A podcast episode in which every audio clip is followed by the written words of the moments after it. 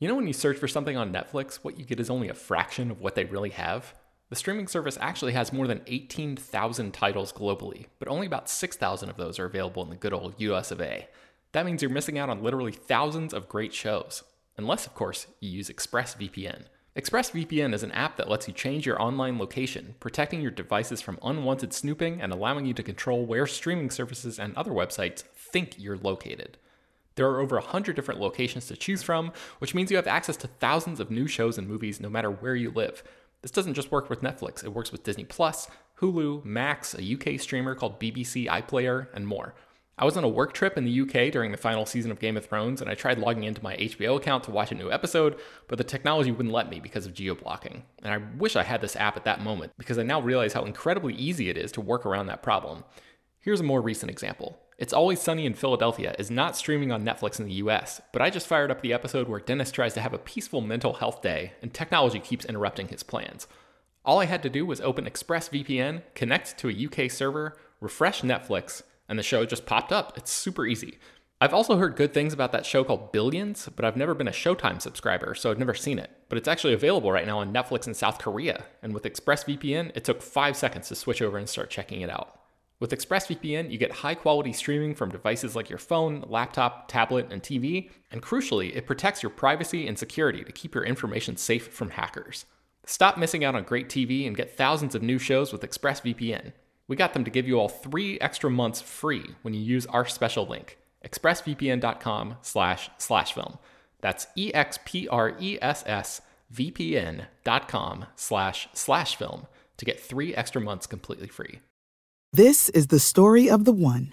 As head of maintenance at a concert hall, he knows the show must always go on. That's why he works behind the scenes, ensuring every light is working, the HVAC is humming, and his facility shines. With Grainger's supplies and solutions for every challenge he faces, plus 24 7 customer support, his venue never misses a beat. Call clickgrainger.com or just stop by. Grainger, for the ones who get it done. Hello, everyone, and welcome to Slash Film Daily for Monday, September 19th, 2022. On today's episode, we're going to discuss the latest film and TV news. This is Slash Film editorial director Peter Sciretta. And joining me on today's podcast, Slash Film editor Brad Oman. Hey, that's me. Brad, how was your weekend? Um, it was fine, I suppose. yeah, I uh did basically just binge watch the new season of Cobra Kai. I haven't finished yet. I'm on like the I have like one episode left.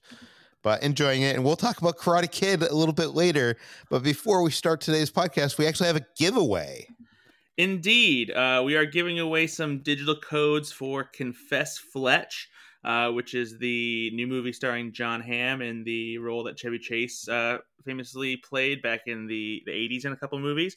Uh, and so, just, just for a little official copy here, Confess Fletch is now in theaters, on digital, and on demand. Jon Hamm stars as the charming Fletch, an investigative reporter who becomes the prime suspect in a murder case and must figure out who really done it in this fun comedy romp buy or rent Confess Fletch today, rated R from Miramax. If you go to the Slash Film Twitter feed, uh, you will find a giveaway tweet there. Just follow the instructions, uh, and you will be entered for a chance to win uh, one of five codes we have so that you can watch Confess Fletch yourself from the comfort of your home.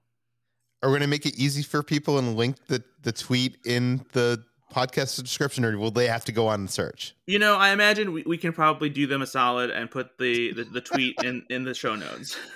Okay. There'll probably be more entries that way, but sure, fine. Okay.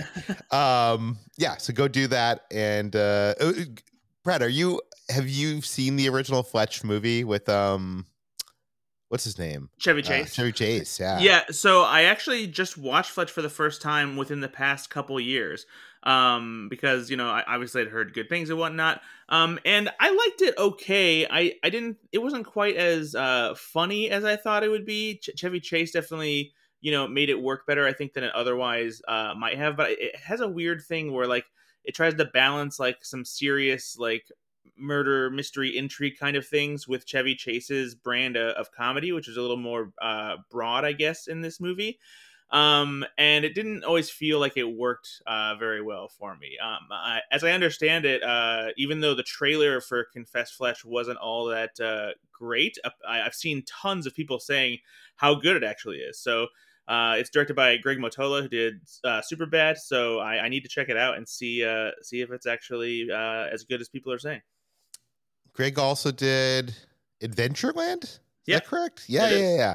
Um, yeah, I remember watching this movie when Kevin Smith was attached to direct a prequel called Fletch. Fletch One, One. yeah, yeah. W O N. Yeah, and I remember uh, reading into it, and that uh, that uh, that movie was very different than the source material because yeah, it's based yeah. on a series of books. Uh, I'm not a big fan of Chevy Chase, uh, but maybe I should check out this this new movie. Uh, do, do, you know if this is more in line with the books? Yeah, from what I understand, it's a little more in line with the books because they, uh, Greg Mottola specifically said that they didn't want to try and like uh, emulate Chevy Chase's take on the character, like steal some of his bits, because some of the stuff he brought to the character, like uh, the the fake names and like the disguises and stuff like that, isn't something that is really in the books very much. So it's uh, yeah, they, they definitely leaned more into the source material and made it made it their own. What's going on in your background, Brad? There was like some kind it's of just, noise. Yeah, it's, it's Velociraptors. Don't worry, they're they're always coming around. okay, let's uh, dive into the news. Let's first start out with Blade Runner. There's a new Blade Runner limited series coming to Amazon. Tell us about it, Brad. Yeah, so uh, you know, obviously we had uh, Blade Runner 2049 happen not too long ago. Uh, didn't do quite as well as the box office as you you would have hoped to see for a movie like that, which was fantastic, a great continuation of uh, the Blade Runner mythos. Um, but now we're getting a limited series coming to Amazon Prime Video in the form of Blade Runner 2099. And in case it's not clear, yes, the show will be set 50 years after Blade Runner 2049. So that means we're probably not going to see Harrison Ford back as Deckard, and we probably won't see Ryan Gosling back as K either. So it's very likely we'll see a, a new cast of characters within the world uh, of Blade Runner. And uh, this series it will actually be coming from uh, Silka Luisa, who is known for creating and showrunning the Apple TV Plus series Shining Girls. Uh, she'll be in charge of that. That makes me wonder too um, if the like I want. I just wonder what what kind of character they're going to focus on. You know, will will we be following you know a, a, ah. replicant again?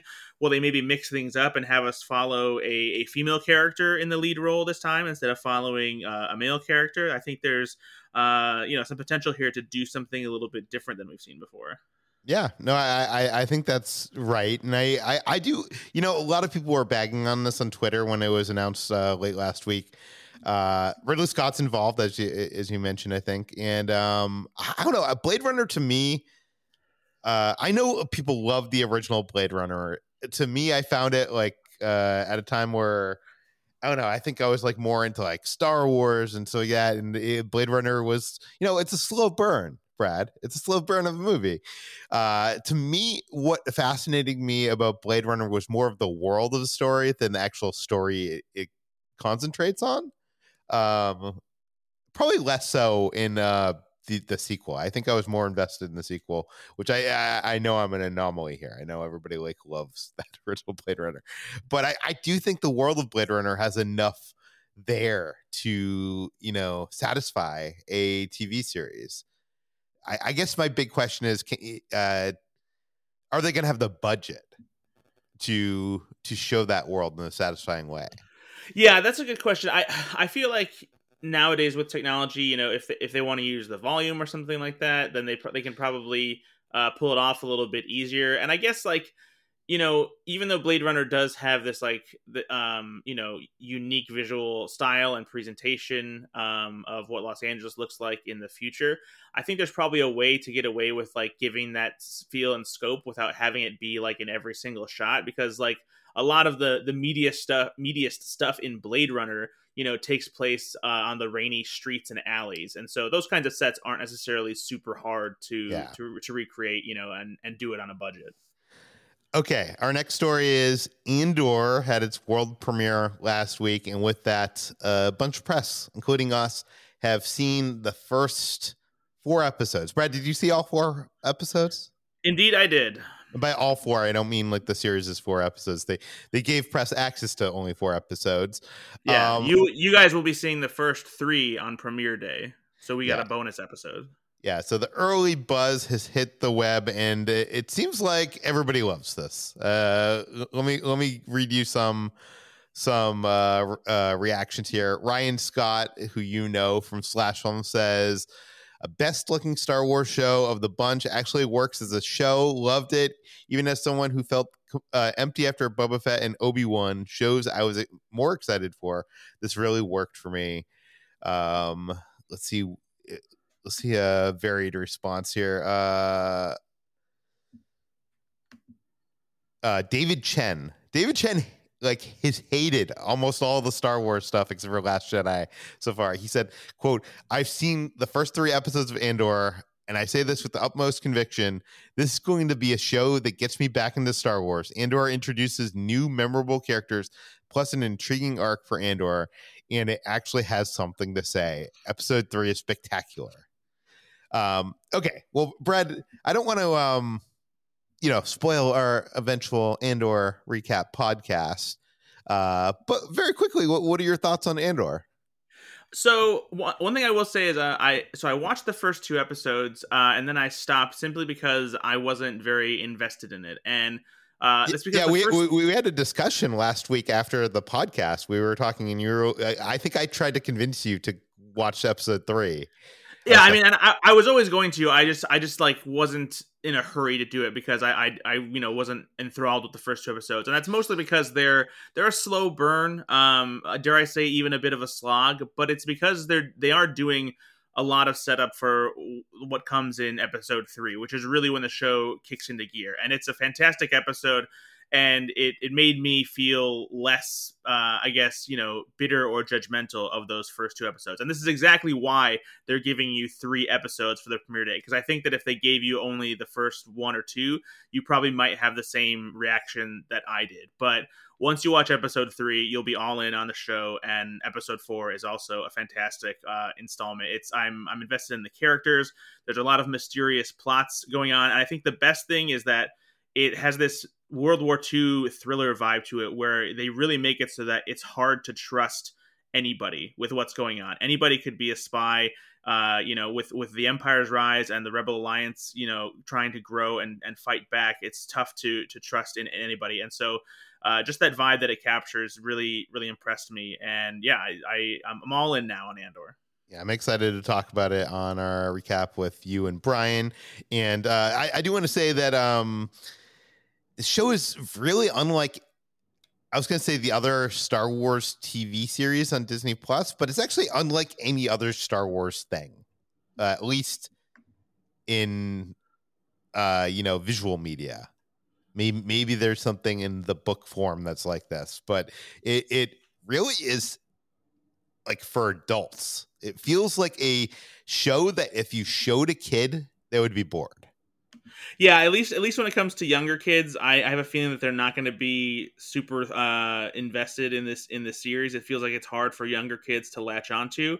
Um, but I, I think like maybe like young adult Star Wars fans will still find something to enjoy about it. Yeah, but it really feels more like an HBO series than it does a Disney Plus series. Feels like a prestige, like really well directed, elevated, you know, premium cable kind of show. And uh on top of that, like it has a lot of things that like uh, uh usually when I think Star Wars, I think of like, you know, uh cute creatures, funny droids. Uh, I don't think it has either of those things. I know I have argued with you uh, when we were talking last week about uh, um, B2EMO. Uh, it was kind of like uh, English Yeah, um, dry he's- humor. Yeah, yeah, he's got a couple of funny, like dry moments. Um, and, but yeah, there's no there's no focus on like cutesiness or and there's there's like almost nothing in the way of, of humor in the show either. It, it Yeah. takes itself very very seriously. There's no Han Solos. There's no characters that have that like, you know, I don't want to say comic relief because comic relief is almost like a, a bad word at this point, but like there's no levity at all. This is like very, very serious. Um, and uh yeah, anyways, I'm really enjoying it. I I do think that some Star Wars fans might have trouble with it because it's so different than other Star Wars things. I will say that after having all these shows shot in the volume, I'm so happy. Like I thought it was like, oh, the volume is the future. I'm not, I'm not saying the volume isn't the future. I'm not like anti-volume or, or anti uh, stagecraft, I should say.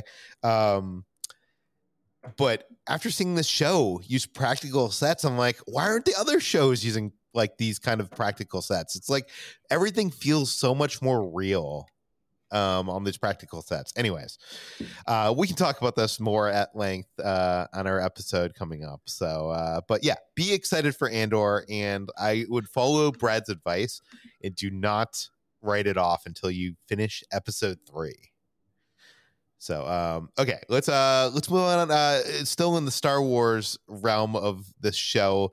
Uh, last week, Disney had official has officially removed Patty Jenkins' Star Wars Rogue Squadron from the release cal- uh, release schedule. Uh, this is a, something that was announced during the pandemic, and uh, I think was pushed back at one point, and uh, now it's completely gone. Uh, there had been rumors that it was not going to happen. Brad, what is going on with Rogue Squadron? I mean, if anything, I, I, would assume that they're probably just trying to get the script right. It, you know, it's been in development this whole time and I imagine they're probably just working and they they want to put their best foot forward with this this movie. You know, it's it's supposed to be part of the new era of, of Star Wars, and so there's a lot of pressure riding on whatever movies uh, come out in that first wave that follows, uh, you know, the end of the the Skywalker saga. So there's, I, I think they're just working hard to make sure that it's something that people want to see, that they're happy with the the state of the script before they actually go in front of cameras. You know, it's. Uh, it's, it's a big deal. These these new Star Wars movies are going to really set the stage for what's to come, and so I'm sure they, it just needs to be in the the best form possible.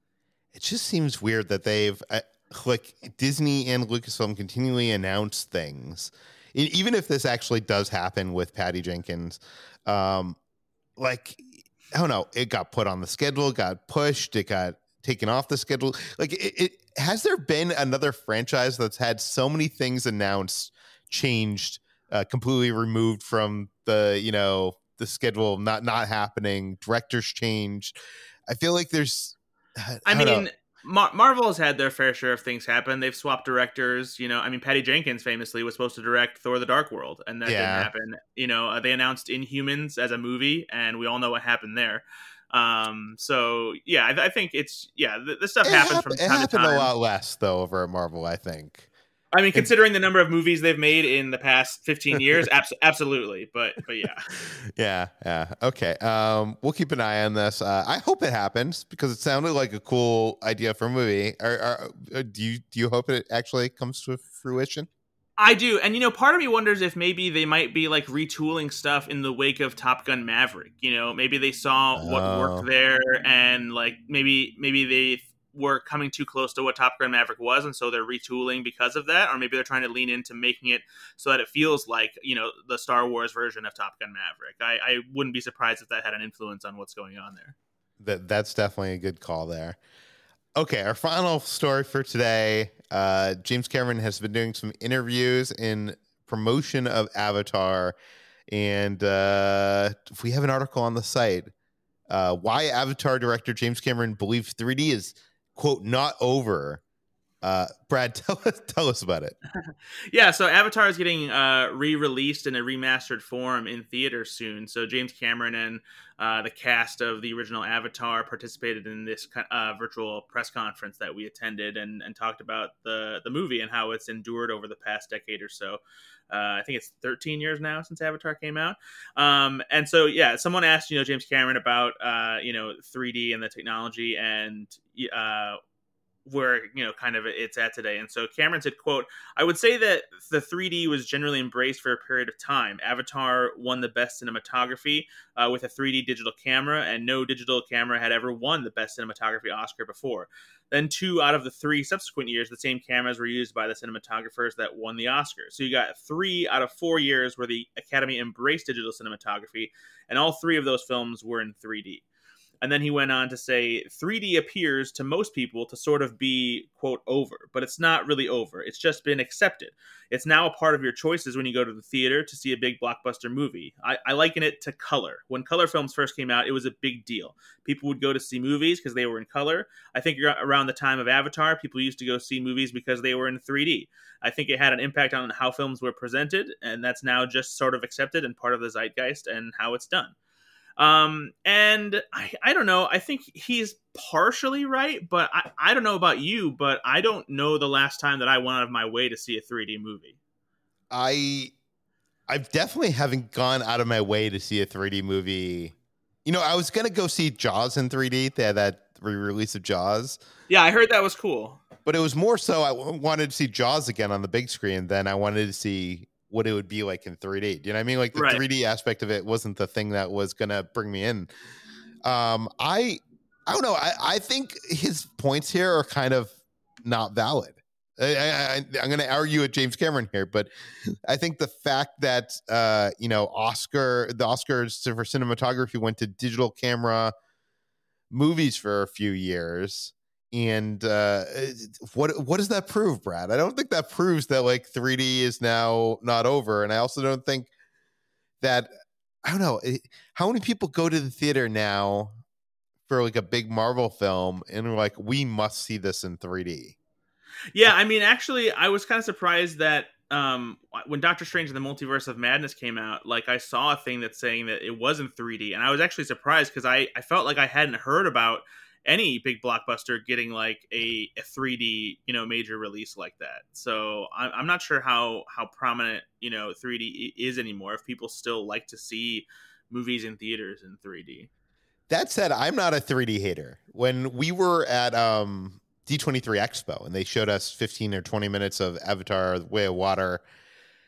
I was so impressed. Like seeing that footage in 3D, even on like uh, we were so far away from the screen, it was just like oh my god is this what 3d was like? Why did we not like this? It, it, it, watching the footage uh really it was like breathtaking not not just the visuals of the movie but just the eh, the, the 3d-ness of it um and i when 3d was happening to me it felt like my argument's always been like when filmmakers cared about the 3d you got good 3D, but when the filmmakers didn't care, it was like an afterthought that they converted into 3D. And uh, eh, 3D conversions are are fine now. Like you can actually do a good 3D conversion, but I feel like if you're not conceiving a film, if if the the filmmaker's not framing the film for like with 3D in mind, then like what why should me as an audience member, why should I even care about watching it in 3D because it's not going to be a good 3D experience. Yeah, and well, and that too, and I think that you know uh, the biggest problem that, and we we covered this you know extensively on Slash Film. Everyone did is that there were so many movies that weren't actually shot in 3D, but were converted to 3D, and that kind of tainted you know the appeal of what 3D could do visually, and people kind of just brush it off because they you know they saw some bad 3D movies and it didn't really feel like it was anything special. But you know, Avatar was one of those movies that was shot in 3D. It has impressive visuals where the 3D really does enhance it and it does immerse you uh, in the in the visuals in the world of Pandora. And uh, like you said, I definitely felt that you know in the footage they showed uh, at D23. Uh, and so, yeah, if I, I wonder if maybe there'll be somewhat of a resurgence in 3D after Avatar, uh, The Way of Water comes out, if maybe it'll get picked back up again. But yeah, I, I, I think he's right to a certain point that it's not over, but I don't think it's quite as uh, impactful or embraced as he, he feels it is. Yeah, him comparing it to color is baffling to me because it's not like I mean, yes, I don't like turn on my TV and look for a color movie because all the movies are in color. Well, I mean, that's not true, but you know, for yeah, the most like, part, when I'm going through the TV, most of the stuff is in color. It's not like I have a choice between color and black and white. Like here, and, and most most people don't have 3D TVs, and I'm pretty sure I've seen a lot of uh, big sales where 3D Blu-rays were uh, on sale, discounted pretty steeply because no one was buying them yeah also tvs that uh and projectors that did 3ds like uh, like i think they make less of them now so i i don't know i i do feel like he's trying to paint a different picture than what is actually going on i i do feel like 3d is in a decline that doesn't mean it's dead. I, I think you could have a great uh, like a big movie like Avatar: The Way of Water, or you know something from a, a big name director, and that that could create another wave of 3D. Yeah. Uh, yeah, I just I don't know. It, he seems so stubborn, Brad. James Cameron seems so stubborn, and like he seems to see the world in his own way, and he uh I don't. I mean, he's smart enough to like never bet against James Cameron. So I'm not. I'm not, not going to say that. Uh, you know, this isn't uh, the sequel isn't going to do great in 3D because I I think it could. I think that if people. Well, the problem is, how do you get people to go back to the movie theater and see it in 3D unless you require it to be 3D? Yeah, I feel like if anything, that might be the what what they the route that they go, um, and that maybe it'll mo- most of the screenings will be in 3D, uh, and there will only be you know uh, a limited amount of Avatar screenings that aren't in 3D. Yeah, that's probably it. Because I was going to say, b- back in the day when they had Avatar one, they did all like these nationwide like previews for Avatar, and I think that's what convinced people about 3D is, is uh, seeing that and then the buzz to come from that. Um, but nowadays they really aren't doing that. They did that at D23 and uh, yeah. Anyways, um, so uh, what do you think, Brad? Do you do you think we will see another wave of 3D, or do you think 3D is going to be kind of on the wayside for for a while? Yeah, I, I feel like it'll still be on on the wayside. You know, I I just I feel like if Avatar was already like making waves and impressing people behind the scenes, you would maybe hear more about other movies wanting to take advantage of shooting in 3D and whatnot. And we're and we're not hearing that yet. Um, so I don't know. Maybe maybe once the the response from audiences has gotten out there, and like if it's another big box office hit, then maybe it'll happen. But I I don't know. I'm not counting on it. Yeah, me neither. Okay. You can find more of all of our work at slashfilm.com. You can find this podcast every, uh, three times a week now uh, on Apple, Google, Overcast, Spotify, all the popular podcast apps. Please feel free to send your feedback, questions, comments, concerns to peter at slashfilm.com. And please rate and review this podcast on Apple Podcasts. Tell your friends, spread the word, and we'll see you on Wednesday. Ready for a career in behavioral health? Earn your online degree at Herzing University. Choose from health and human services, psychology, or social work programs. Gain the skills to work, coordinate, and manage nonprofits. Secure a bachelor's in psychology to study mental health or advance your social work career through our online Masters of Social Work. Let us help you become a social change agent. Your future starts now at Herzing University. Text health to 85109. That's health to 85109 or visit herzing.edu. For the ones who know safety isn't a catchphrase, it's a culture. And the ones who help make sure everyone makes it home safe. For the safety minded who watch everyone's backs, Grainger offers supplies and solutions for every industry, as well as safety assessments and training to keep your facilities safe and your people safer. Call clickgrainger.com or just stop by. Grainger for the ones who get it done.